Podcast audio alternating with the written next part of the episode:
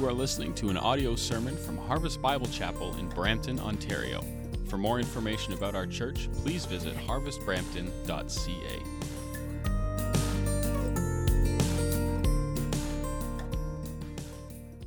Amen. Let's, let's bow our heads and pray together. Lord, you are the God who reigns forevermore. Uh, you're the King of Kings, you're the Lord of Lords. God, we invite you, Lord, as your people, as members of your kingdom, as your sons and your daughters, Lord, we invite you to speak to us right now. You're the King, and what you says, that's all that matters. And, and we want to be your people. We want to walk in your ways. We want to hear from your word. And so we pray, God, that you would help us to do that, Lord. We pray that your word right now would be preached with faith and received with faith, believing that, that you are a God who, who has spoken and continues to speak. And so we invite you, Lord, to speak through your word uh, right now. Lord, we pray that you would do this in Jesus' name. Amen. Amen. Well, please be seated. Well, this is a, a, house of prayer weekend for our church. That means that tonight at 7 o'clock, we're going to be gathering at our ministry center as a church family to seek the Lord together uh, in a prayer. And today we're going to be looking at a prayer from Colossians chapter 1. If you have a Bible, you can open uh, your Bible there. If you don't have a Bible, our ushers can help you out uh, with that. They're just going to come up and down the aisle right now. If you need one, just raise your hand uh, or holler at them. Have you ever found yourself uh, making this statement I just want to know God's will? Maybe it's a, a career direction issue. Maybe it's a relationship definition uh, issue. Maybe it's a, a financial uh, direction uh, issue. A, a, decision needs to be made. And, and, and we obsess, don't we, with knowing God's will. And sometimes we turn to the Bible in, in, in, in misguided but well meaning ways, and we think, well, maybe I should lay out a fleece the way Gideon did, or, or maybe I need to wait for some sort of an, an open door, or sometimes we ask the Spirit to sort of breathe on the pages to open up to some random Bible verse that would guide us or direct us, or maybe we're just waiting for that subjective sense of peace that people talk about. Well, I have peace about this, so it must be God's will. You know, this, this preoccupation with the future and this desire to, to live a fulfilled life and this fear that somehow we might be outside of God's will at any moment in time causes us to be really paranoid and, and, and paralyzed with with fear. We become indecisive. We, we become anxious. We become unproductive because of this focus, this obsession with wanting to know God's will. Well, in Colossians 1 today, we're going to see a familiar request. Paul is going to pray for this church that they would know God's will. And so the request is going to be familiar, but the reason behind the request and the results of the request are quite different. Because so often when the New Testament talks about the will of God, it's using the same words that we're using, but there's a very different meaning behind it. So today we're going to learn how to truly, what does it mean to truly pray for the will of God in our lives? And so it's going to come at us in, uh, in, in, in three parts today the request, the reason, and the results. Let's get into the passage. Verse 9 of Colossians chapter 1, it says, And so from the day we heard, we have not ceased to pray for you asking that you may be filled with the knowledge of his will and all spiritual wisdom and understanding, so as to walk in a manner worthy of the Lord, fully pleasing to him, bearing fruit in every good work and increasing in the knowledge of God. May you be strengthened with all power according to his glorious might for all endurance and patience with joy, giving thanks to the Father who has qualified you to share in the inheritance of the saints in light. He's delivered you from the domain of darkness and transferred you from the kingdom of his beloved Son, in whom we have redemption, the forgiveness of sins. Paul begins in verse 9 by saying, So from the day we heard, we've not ceased to pray for you. And then he's going to show them the way that he's been praying. The reason why he says from the day we heard is because Paul had actually never visited Colossae. Uh, they, the, the church at Colossae and the Apostle Paul had a mutual friend named Epaphras. And Epaphras was the one who took the message of the gospel from a place where Paul was preaching and then brought it to Colossae. And when Paul heard that God was doing this amazing work in their church, he, he told them how he was praying for them. And this is his request asking that you may be filled with the knowledge of his will. And so here's the request. If you're taking notes today, jot this down. The request is to have a mind that knows God's will. To have a mind that knows God's will. And you might be here today, be like, that's exactly what I want. You know, in, in, in a, a, relationship, I'm trying to decide if, if, if I should get married to this person, or in my career, I'm trying to decide uh, what job to take, or academics, what school I should uh, go to. What is God's will for my life? Well, notice how Paul prays. First off, he prays that we would be filled. It's passive. He's praying that God would do it to us, not that we would figure it out. Sometimes we think about God's will like, you know, he's hiding it behind our back. And we have to be like, come on, God, show me. Show me your will. And he's just sort of like teasing us, like, no, I'm not, I'm not going to show you. That's not it. He prays that God would fill us with the knowledge of God's will. And so it's God that does it for us. We don't need to fill ourselves or find God's will ourselves. But what does he mean when he says filled with the knowledge of his will? You see, there is this general sense in which God has a plan, and that sometimes is referred to in the Bible as the will of God. That, that God has a, an overarching plan for the whole world, and that He has an overarching plan even for our lives. But when Paul prays for the will of God to be known by this church, He's not praying about that. He's not praying that they would all know what job to take or who they should marry or what career decision is in front of them. No, he's praying that they would know God's will on a deeper level, God's will that's already been revealed. You see, in 1 Thessalonians 4 3, Paul defines the will of God. This is the will of God, your sanctification. God's, what, what's God's plan for your life? God's plan for your life is that you would be sanctified. Sanctification is the process of becoming holy, of, of living out our new identity. Christ died for us, justified us, and so we're declared righteous. But then sanctification is the process of living out that declaration in our lives. That's the will of God. That's what Paul is praying. It's not so much that you find the right soulmate, the one in six billion person that's just right for you to marry. Trust me, when you get married, you're going to feel like that way. But to take the pressure off a little bit for the for the uh, for the single people among us is it's not so much finding that right person, but having a right view of what marriage is. And, and so the Bible makes it very clear that when you're looking for someone, what is God's will? Well, God's will is that you not be unequally yoked. So God's will is so that, that cuts out, you know, an, an unbeliever as a, as a potential uh, spouse. But there are there are multiple options that are open to us as long as we as long as we know that when we make that promise that is a promise that we cannot go back on.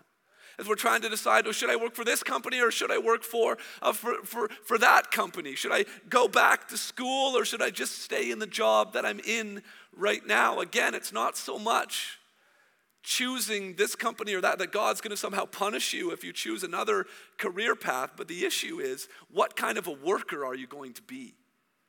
That is God's will. Are you going to serve with faithfulness? Are you going to work hard? That is the will of God. We spend so much time looking for God to, to tell us what the future holds for us that we lose sight of the fact that He's given us about 1,500 pages worth of content that we need to learn. Our mission statement is to go into all the world and make disciples. Jesus defined discipleship in this way. He said, baptizing them in the name of the Father, the Son, and the Holy Spirit. But then he said, and teaching them to obey everything that I have commanded. That's God's will. Everything that God has commanded, that is the will of God. And so our focus needs to be get off of the future and just onto faithfulness. What does it look like for me to live as a faithful Christian right here right now. And then it says that we would do this, that we may be filled with all knowledge and spiritual wisdom. Now, some people, they hear those words, oh, knowledge, spiritual wisdom. It sounds like this sort of mystical thing that God reveals his will in the clouds in the sky and the way the Cheerios in your bowl arrange one another. Listen, the word wisdom there is a rubber hits the road everyday normal life kind of a word. So don't think, oh, spiritual wisdom. No, it's, it's not mysticism, it's Monday morning. It's, it's how you live your life. Take the will of God, know the will of God, and then be filled with wisdom. Play it out in your everyday life. The book of Proverbs is, is, is, is the, the, the, the pinnacle of, of wisdom in, in the Bible. And this is what I love this statement in Proverbs 4. The beginning of wisdom is this get wisdom. The most important part, the most wisest decision that you can make is to pursue to become more wise. Wise people know that they don't have it all together. And it's so wise to continue to pursue wisdom, to continue to pursue the will of God in your life and to live it out. And then he goes on in verse 10 so as to walk in a manner worthy of the Lord, fully pleasing him. So the request is to have a mind that knows the will of God, and then here's the reason behind the request to live a life that shows God is worthy. To live a life that shows God is worthy. It uses the phrase walk there. And walk was a, a metaphor for the culture at that time for how you live your life. You know, you can tell a lot about a person based on the way that they walk. You can tell how they're doing, how they feel about life, how they feel about themselves. If someone comes into a room, you know, walking like this, you, you have an indication about how they think their life is going. But if someone comes into a room, you know, walking like this, you, you, you have a very different picture, don't you? And so, walking is a, is a metaphor for how you carry yourself, how you live your life. It's a really, it's a really good metaphor because walking is progressive, isn't it? You know, you put one step in front of the other, you make progress. In the same way, our life is progress. We're changing, we're growing. God is taking us from the place of immaturity to the place of maturity, and we're continually uh, moving forward. It's also intentional. You got out of the parking lot from your car or from the bus today, and you walked in here. There was intentionality. You, you, saw a place you wanted to go and you walked there. And we're supposed to be living our lives with intentionality and on a purpose. But what does it mean to walk in a manner worthy of the Lord? Well, that phrase worthy, the Greek word is axios. It's where we get our word axis from. It's, it's actually the word used to describe the bar at the top of a scale. And the axios is, is what is balancing out the two things on the other. So the image that Paul is using here is that you have your life on one side and that your life needs to measure up, it needs to balance with who God is. And I mean, when you think about who God is and who we are, right, that should be pretty, um, um, pretty imbalanced. And yet, our goal as God works in our lives, that our lives would reflect the character, the beauty, the holiness, the love of God. That people would look at our lives and it would line up and they say, well, that would make sense. The way they're behaving makes sense because they believe in God. The, the way that they're acting right now measures up because I know that that person is a Christian. And that's how Paul prays that we would live a life that is worthy of the Lord, that there would be a weightiness and a depth to the way that we live, to the way that we walk, to the way that we carry ourselves. And then he says at the end of verse, or the middle of verse 9, verse 10, sorry, fully pleasing to him. Fully pleasing to him. Loved ones, this is freedom. To live a life that's fully pleasing uh, to him. Uh, just hands up if you're like me, if there was a time in your life where you just were fully focused on pleasing yourself. Don't, don't leave me alone up here. You just did everything you could to make yourself happy. And how did that work out for you? Not very good, did it? And, and the things that you thought would make you happy when you got them, you ended up being miserable. And the things that you thought would fill you up when you got them, they ended up being totally empty. And so we're being freed from f- trying to fully please ourselves to fully pleasing God. Now, put your hand up if you've ever had a season in your life where you were just trying to please some other person. And, and uh, your whole focus was just trying to keep someone else happy, maybe a friend, maybe someone in your family, maybe a boss, right? And that's not, that's not a cakewalk either, is it? Trying to please someone else. Now, put both hands up if you've ever had a situation where there were two different people who you were trying to keep happy at once and then do what it feels like when you get in that kind of situation. You're pulled in this direction and then that direction, and then person number three comes along and person number four, and you can barely move because you're trying to please other people. But freedom comes when you say, enough with you, enough with you and you and you and you, and I am focused on fully pleasing the Lord. There is so much freedom that comes in those situations. So that's what God is calling us to. That's, that's the request that Paul's prayed for. That, that's the reason that he gives that we would walk in a manner that's worthy. And now we're going to get into the results. This is what Paul is hoping will happen in light of uh, God answering this prayer. And in order to really get a, a, grasp of the results, I just want to show you the passage from a different translation. This is the New International Version. There's a very different translation philosophy in the NIV compared to the translation that I use, the English Standard Version, but I think they do a really good job of translating this passage. So, beginning in verse 10, it says, So that you may live a life worthy of the Lord. So, rather than using the word walk, which is there in the Greek, they, they, they explain the metaphor in the translation. They say, live a life worthy of the Lord. And then it says, fully pleasing Him in every way. And then, different from the ESV, they actually put a colon there to introduce a list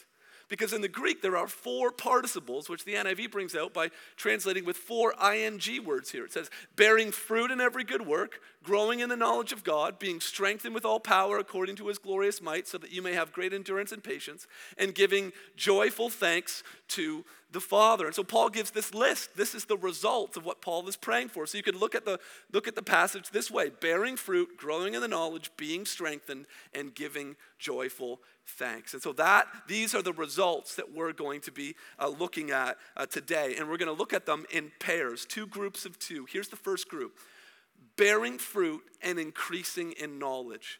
Bearing fruit and increasing in knowledge. So, getting back into the text, I'm in the middle of verse 10. It says, bearing fruit in every good work and increasing in the knowledge of God. You see, God has given us fruit that we are supposed to produce. If you have a, a tree in your backyard, you're trying to figure out what, what kind of a tree it is, you wait until springtime. You see what kind of fruit is being produced on this tree. And so if you're trying to figure out, is that person a Christian? Uh, am I a Christian? You're looking for fruit, the fruit of the Spirit in a person's life or in our own lives. And the fruit of the Spirit is it's not just it's not just our character traits, it doesn't just stop there. As the Spirit works in our lives and bears fruit, it says in every good work. There are works, there are actions that come as a result of that fruit bearing in our lives. And so, my question to you is Is the fruit in your life? Is it translating into good works? As God is working in your life, are you engaged in good works? Are there things that have happened, things you've done in the last 24 hours that you wouldn't have done if you weren't a Christian and coming to church doesn't count? Are there good works that you were engaged in in the last 24 hours that would not make sense unless God was on the other side of the scale? Unless you were living a, a life worthy of who He is. Think back the last seven days. Think back the last six to 12 months. What have you been involved in that is clear indication that there is fruit in your life? What is scheduled into your calendar this coming week to show that there is fruit, that there is fruit, that there is works? Now, we're not saved by works, we're saved by the work, the finished work that Christ accomplished for us on the cross. but we are saved for works. God wants to put fruit in our lives, He wants to, to, to see us engaged in these works. And then the, the, the second thing is increasing in knowledge, increasing in the knowledge of God. So the prayer began with knowledge of God's will.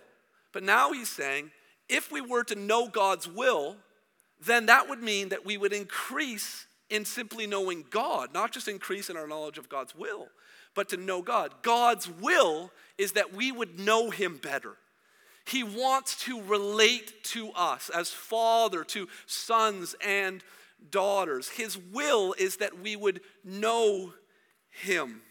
And so, are you increasing in your knowledge of God. And let me show you how knowledge and fruit, these works, let me show you how this is all interconnected. This is the way a Christian life is supposed to go. We increase in knowledge and we increase in fruit, and, and, and that fruit produces good works. That as those both things are happening, they go together and both are increasing in the life of a Christian. But unfortunately, what happens in so many of our lives, and one of the reasons why I'm up here teaching this right now, is because we don't increase in knowledge. So that's what I'm trying to do. I'm trying to help you grow in your knowledge right now. Your knowledge of who God is by teaching you. And by and and, and when we read our Bibles on our own, and when we choose to listen to a sermon podcast rather than to rather than to, to just whatever is on the on the radio, we are we are in we are increasing in our knowledge of God. But if the knowledge isn't increasing, then the fruitfulness won't increase. The two things go together.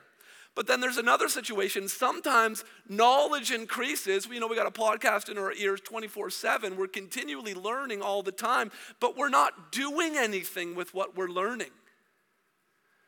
And, loved ones, the gap between our knowledge and our fruit is called hypocrisy.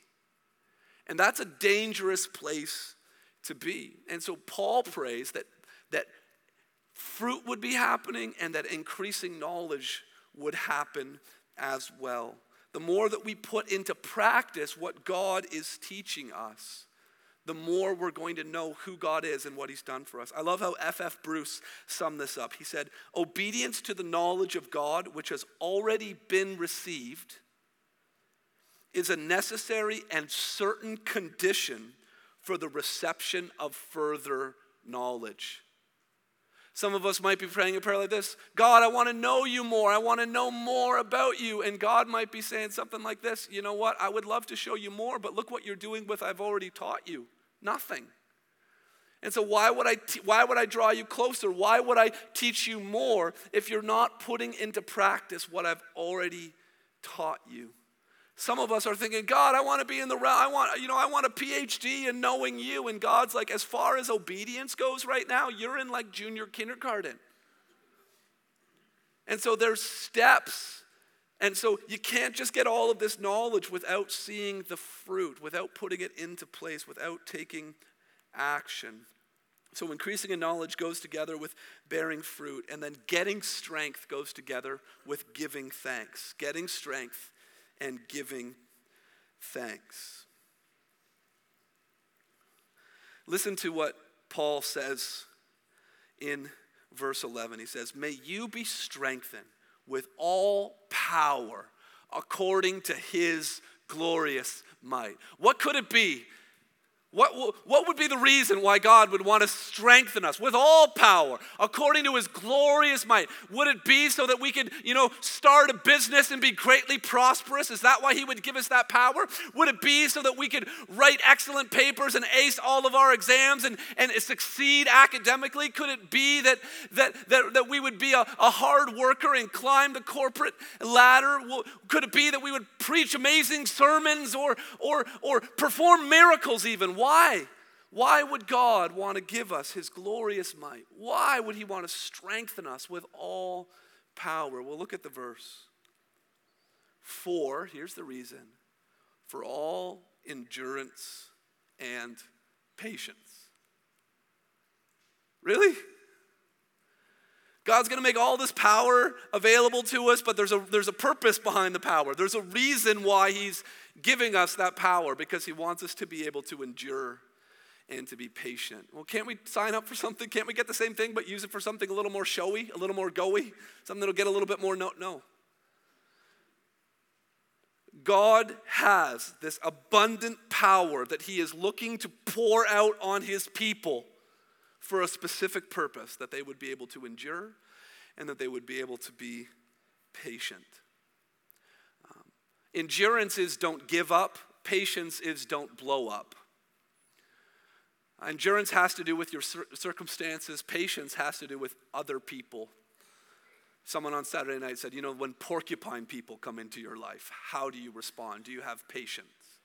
The Greek word there simply means to have a long fuse. You know, in cartoons where, you know, the wily coyote lights a piece of a, di- a dynamite and there's a long fuse, you know, when he goes over here and lights it, it takes so long before it explodes. That's patience.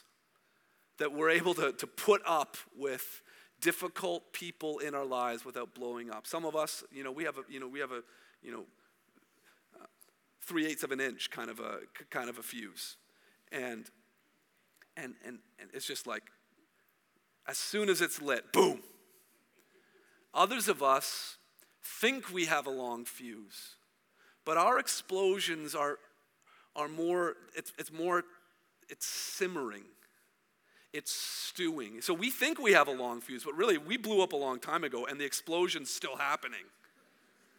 And sometimes we can self righteously look down on those people, but those people are, they're just wearing their heart on their sleeve a little bit more. We're, we can all be the same way. You might not have raised your voice in the last 20 years, but you could still have a huge anger problem. And so Paul prays that we would grow in patience. And so this is restraint instead of retaliation. And God wants to make his power available to us. You know, it's been so cool to study the life of David together. And um, in our Searching for a King a series. And yeah, God's power was totally made available to David so that he could fight Goliath. But isn't it true that God's power, even more so, was evident in David's life so that he could forgive Saul? That's the power of God, that kind of patience with that kind of an enemy. And then endurance, I said, so patience is don't blow up, endurance is don't give up. Endurance is resolve instead of retreat. That the, the Greek word means to remain under, the, to, to, to allow God to teach us what we need to be uh, taught. Warren Wiersbe said, If we don't learn to be patient, we are not likely to learn anything else. How true is that? And so we're, we're so often trying to escape out of the, the classroom of suffering or difficulty that God has put us in for a purpose. And so this can be um, circumstances related to our, to our own sinfulness. Sometimes when we give into that temptation again, we think, you know what, what is the point? Am I even a Christian? Why do I keep giving in to the same habitual sin? The, the, the call to endurance, even with disappointment, to know that God is with us and is changing us. It can also be endurance with our circumstances, like something like illness. And uh, tonight we're going to pray for a, for a number of people in our church. We're going to pray for healing for them, but we're also going to pray for them in the midst of in the midst of their illness that God would give them endurance and strength. And uh, one of them, as I was talking to them this week, she's a grandmother, and one of her granddaughters said to her, "You know what, Grandma? You're so strong." And she said, "No, I am not strong. God is strong." That's the kind of endurance that Paul is getting at. That's the kind of result of knowing the will of God in your life. Some of you are probably saying, okay, okay, fine. I'll be patient and I'll endure, but I won't like it. We'll keep reading the verse. It says, with endurance and patience, with joy. How can we endure with patience and joy? Now, some of us think that, well, in order to have joy, you just need to sort of find a silver lining in your situation or know that, you know, even though you have it pretty bad, there's probably someone else who's suffering even worse, right? And listen, sometimes that's helpful to get some perspective, but that's not the ultimate answer. That will not give you joy. The joy comes from giving thanks. Giving thanks for the kinds of things that Paul lists here. You know, thankfulness is so vitally important. If, if, if you're raising kids or have raised kids, you know this. You never have to teach the word mine. That one comes wired in. It, it, you know, whatever your child's first word is, you know, mama or dada, chances are word four or five is mine for sure. You don't have to teach it, but we do, don't we? We have to teach thank you. We, in every situation, every circumstance, you know, we prep our kids. Okay, so when this happens, you're going to say thank you. And then in the moment, they don't say it. And so then you're, you say, you say thank you. Like, say thank you. We have to be trained to give thanks. Listen, loved ones, it's not about politeness, it's about power.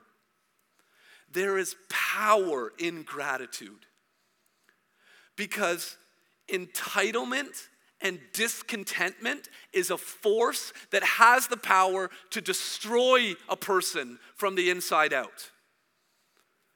And thankfulness is the weapon that fights that tendency. Romans chapter 1, as, as, as the Apostle Paul through the Holy Spirit is laying out the indictment against humankind, just stuck right in there, says, and they refused to give thanks. So, thankfulness is the key. How do we endure? How do we have patience with difficult people, with hard circumstance? It's thanksgiving.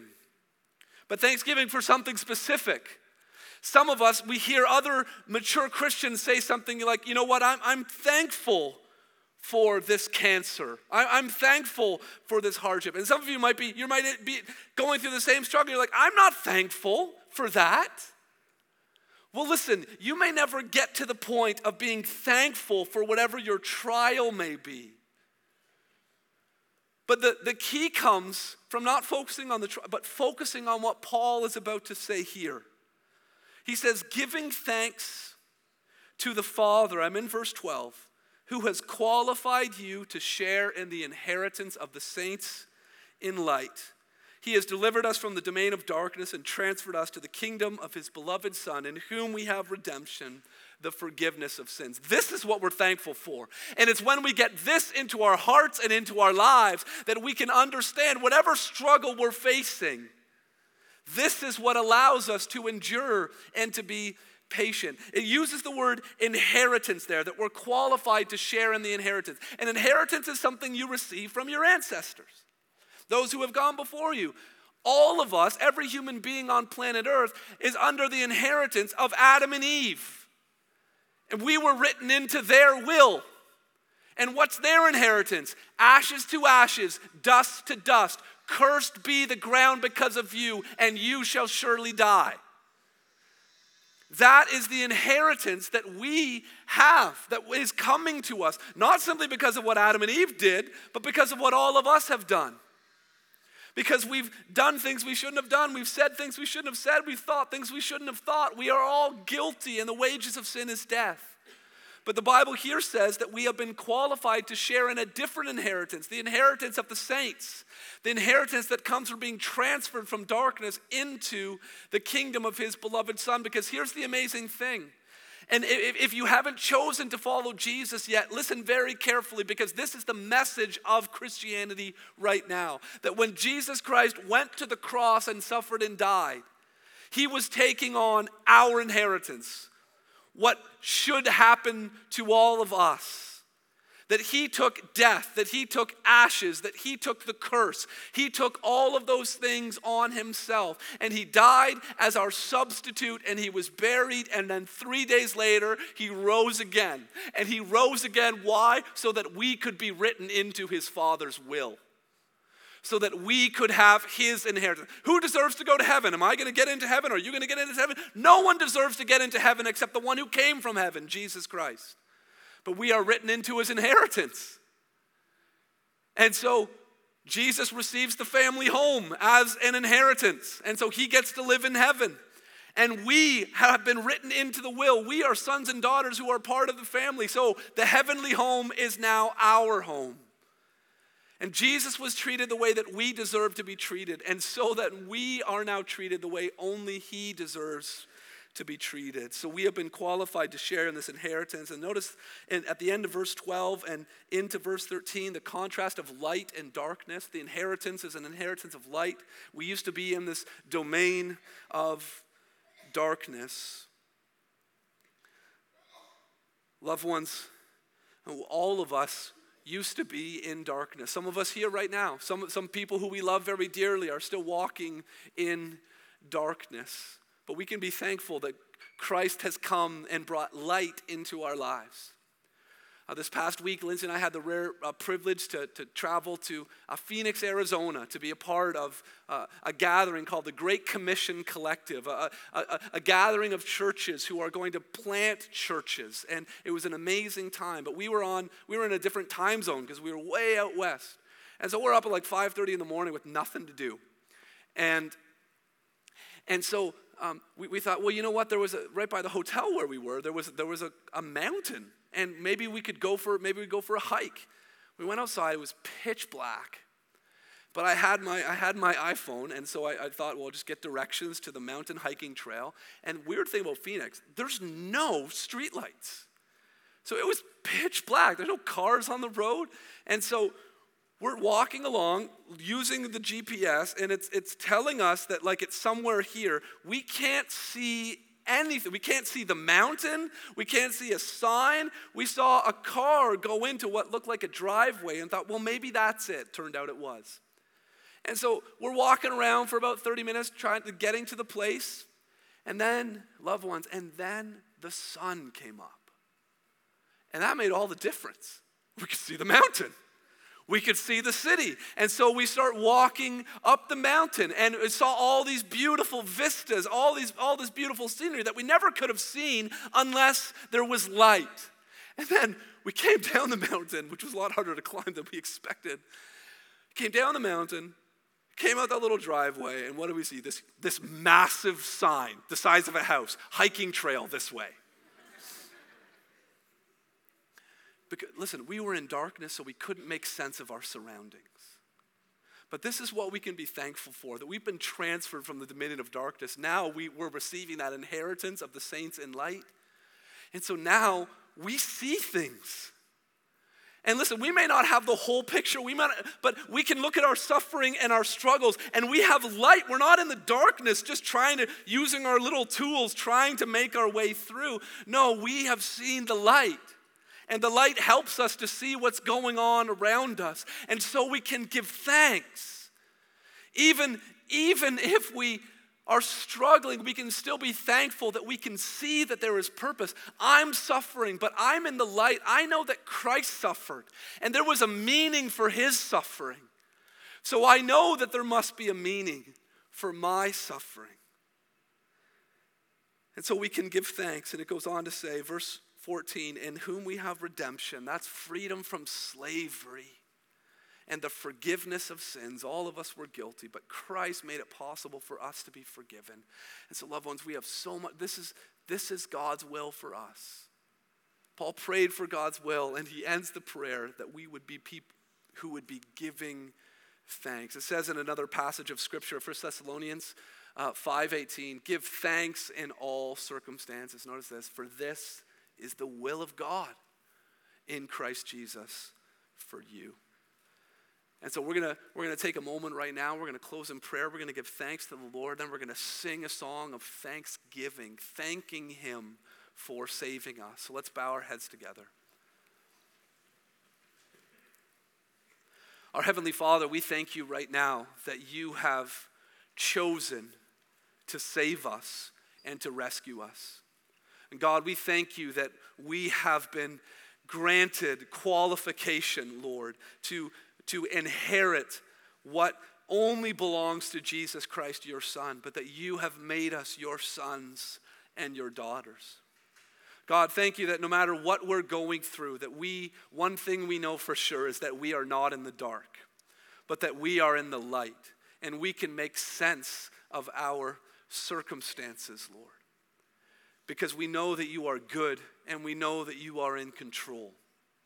And so, Lord, I pray God, that you would do a work in, the, in our church, Lord.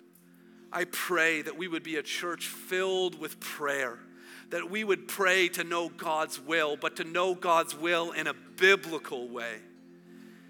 To know your will, Lord, to know what it means to follow you and walk closely with you, God. And that we would receive strength, God, that we would bear fruit, that we would endure by your strength. And God, that we would give thanks to you. And so, God, we pray all these things in the name of Jesus Christ who made all of this possible, God. And so we say by your Spirit, thank you, God, for saving me. This has been an audio sermon from Harvest Bible Chapel in Brampton, Ontario. For more information about our church or to contact us, please visit harvestbrampton.ca.